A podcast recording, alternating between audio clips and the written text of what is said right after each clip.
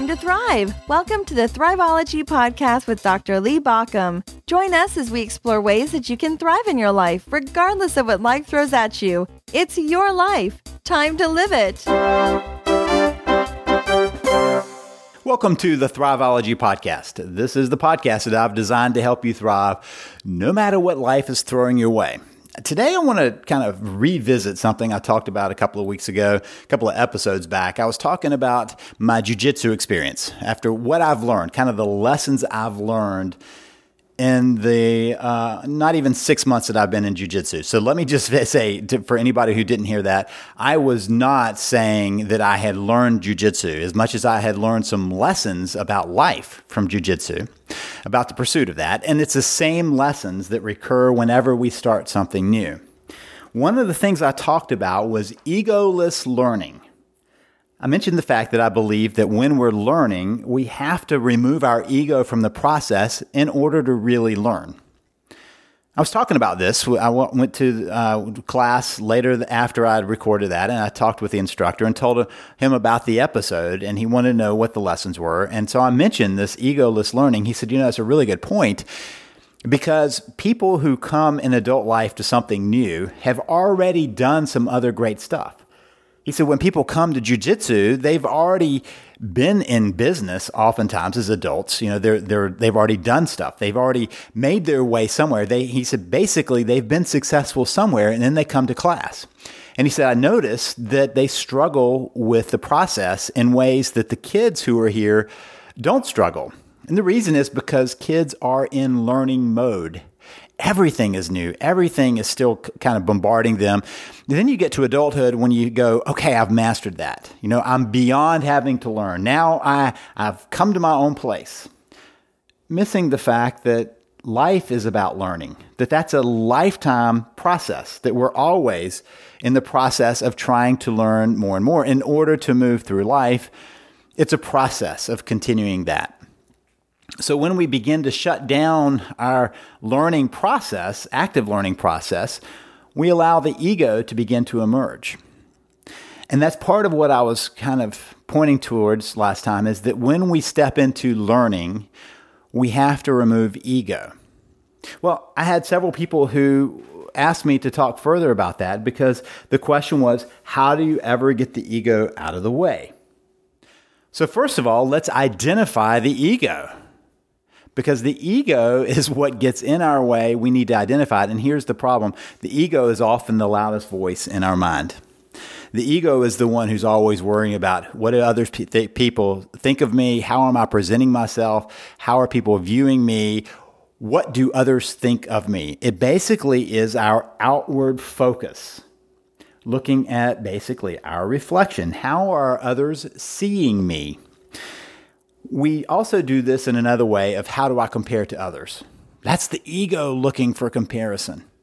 So if I'm going to class and I'm working on a technique with somebody and they do it better than me, and I feel kind of upset about that, that's my ego talking. My ego is trying to tell me that I should be able to do it better. If I look around the class and I start thinking, okay, how do I stack up against the other people in this class? My ego is talking. It's the same with us throughout life. If I'm comparing myself to somebody, some other people, my ego is now talking. Now, notice the difference there. If I'm at class and I'm asking, am I doing the best I can? It's about me. Am I challenging myself? It's about me, my inner world. If I'm asking, how am I doing compared to the other person standing at this wall, that's a whole different comparison. It's a stacking order. More than that, if I'm asking, how am I looking while I'm doing this? My ego has taken over, and that can happen for all of us. So part of what happens is that in the process of comparison, we do ego or image management. Image management. How am I looking? Do I look the part? Do I act the part? Am I convincing people of this? Now, this can happen throughout life. If you walk around wondering, do I look like some part, that's your ego talking. Now, let me also be very clear that if you're in a profession that needs to look a certain way, in order for others to feel good about your capabilities and abilities, there's a place for that. If you're a doctor, you might want to look at how you're dressing and looking like a doctor. If you're an attorney, to look at how you're looking and dressing like an attorney. But sometimes we get so caught up into that that we are only that image. We're never thinking about the deeper parts of that. So that calls us to do an ego assessment. When is my ego getting in the way? So let's talk a little bit about the difference between ego and core self, because those are the pieces we're talking about. The ego is outward focused. What do other people view of me? How are they looking at me? How are they understanding me? The core self is more about purpose and values. Purpose and values. How am I being as my best self? What is my purpose in the world? Am I representing what I truly believe to be right and upstanding? Am I living out my life values? Am I living out my purpose? The ego is about image. What do people look at me? How do I look? How am I coming across to people? The core self is about mastery, working to get better, not worrying so much about what do people think of me as much as am I on the right journey to get to where I want to get to. Now, here's the painful part of ego. Instead of it being about mastery, it's often about shortcut. What's the fastest way I can get to looking good, right? That's the shortcut.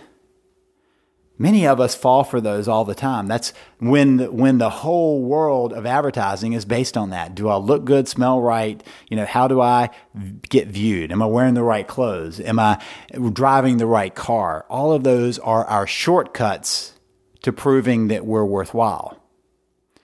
The core self knows that that's not how we get to worthwhile. The core self knows that we get to worthwhile when we look at mastery.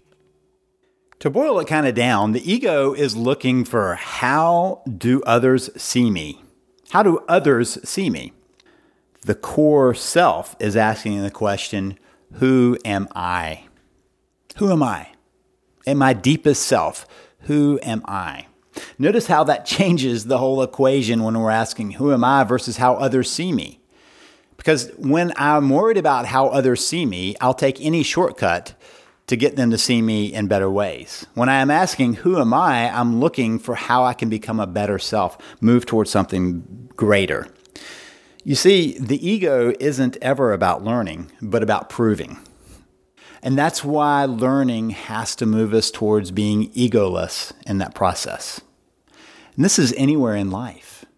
You know, to be able to say, I have not mastered that, I need to learn more about that, is a place where we begin to change the process so deeply that we can get to a different place.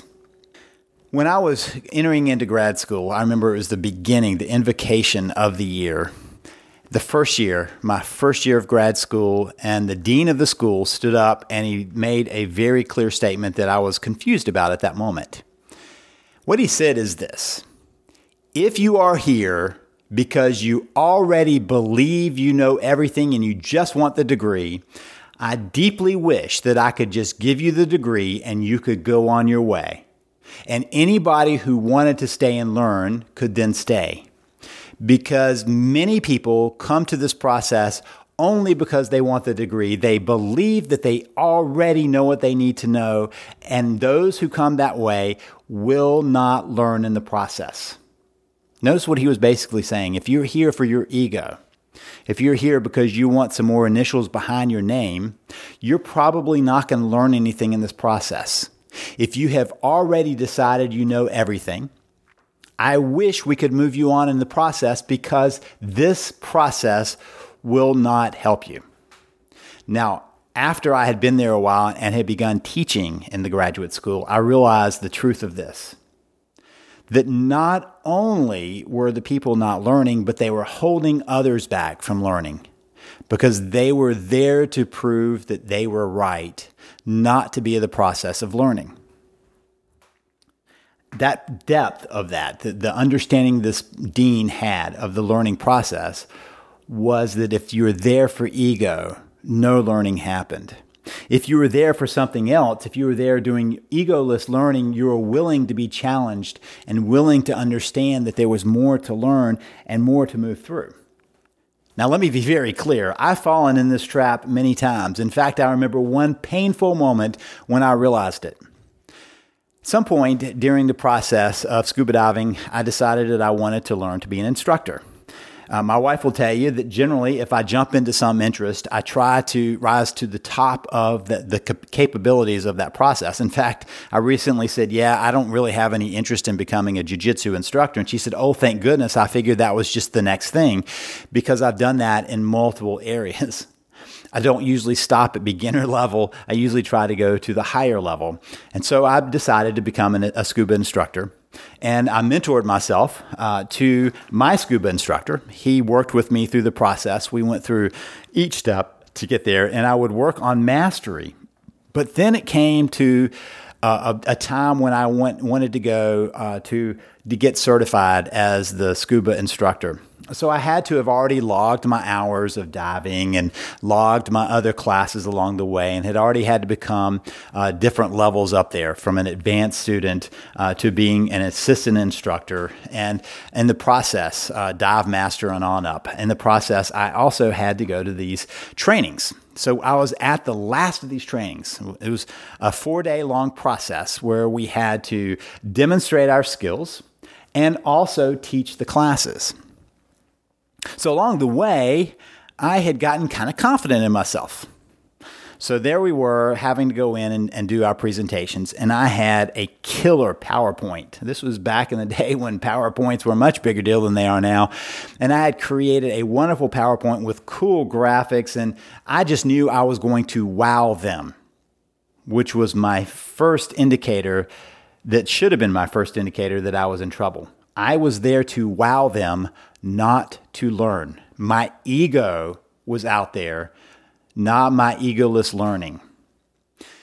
So I go in to do the presentation, and I gave the presentation. And of course, what I really wanted them to say was, oh my gosh, you've already mastered this. You get our stamp of approval. Go do your thing. You've come in as the best. I felt like at the end of my presentation, I'd done a really good job. So I finished, and it was time for feedback. And I realized as I was getting feedback, constructive criticism, that I was defensive in the process. Another clear sign that I was not doing egoless learning. Defensiveness is our response to trying to defend the ego. That's the defensive. We're defending the ego.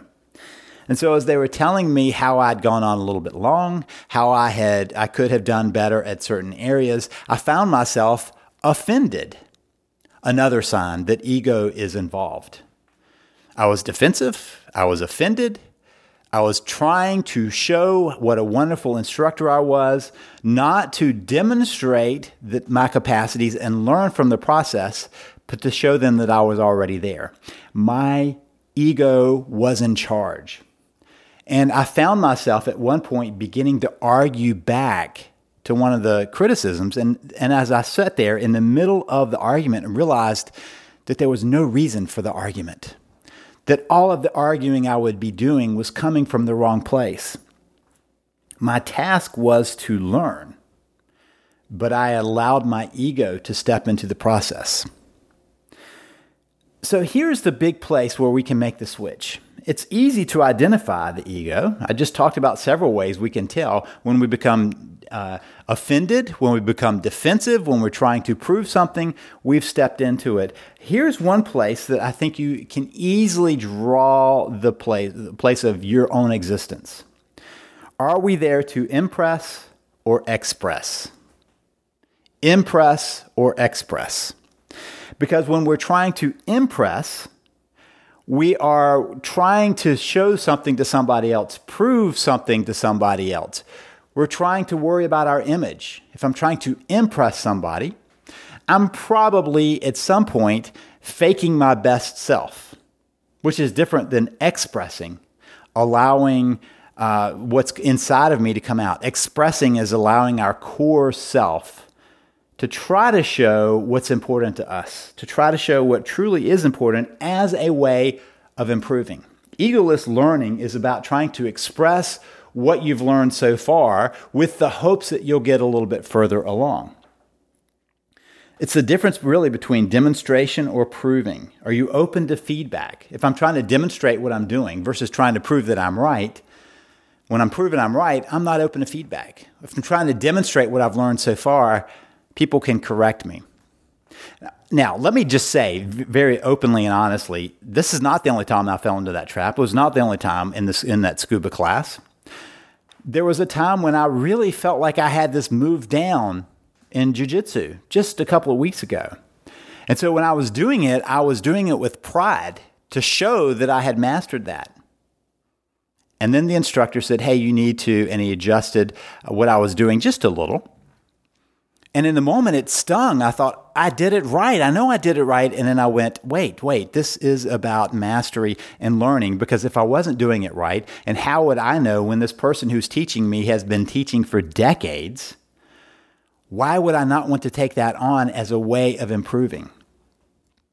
So whenever you're in a learning experience, ask yourself, are you here to impress, at which point your ego is on display, or express, at which point you're able to take on the learning?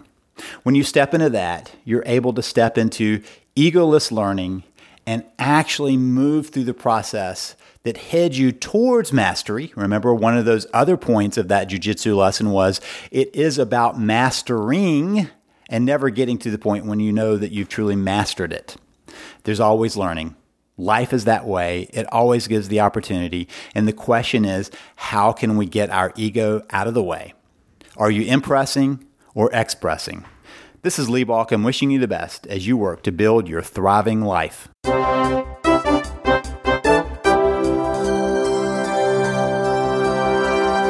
Listening to the Thriveology Podcast. Thank you for listening. If you want more information, visit us at Thriveology.com or at ThriveologyMagazine.com. Remember that Thriveology is spelled Thriveology. It's your life. Time to live it.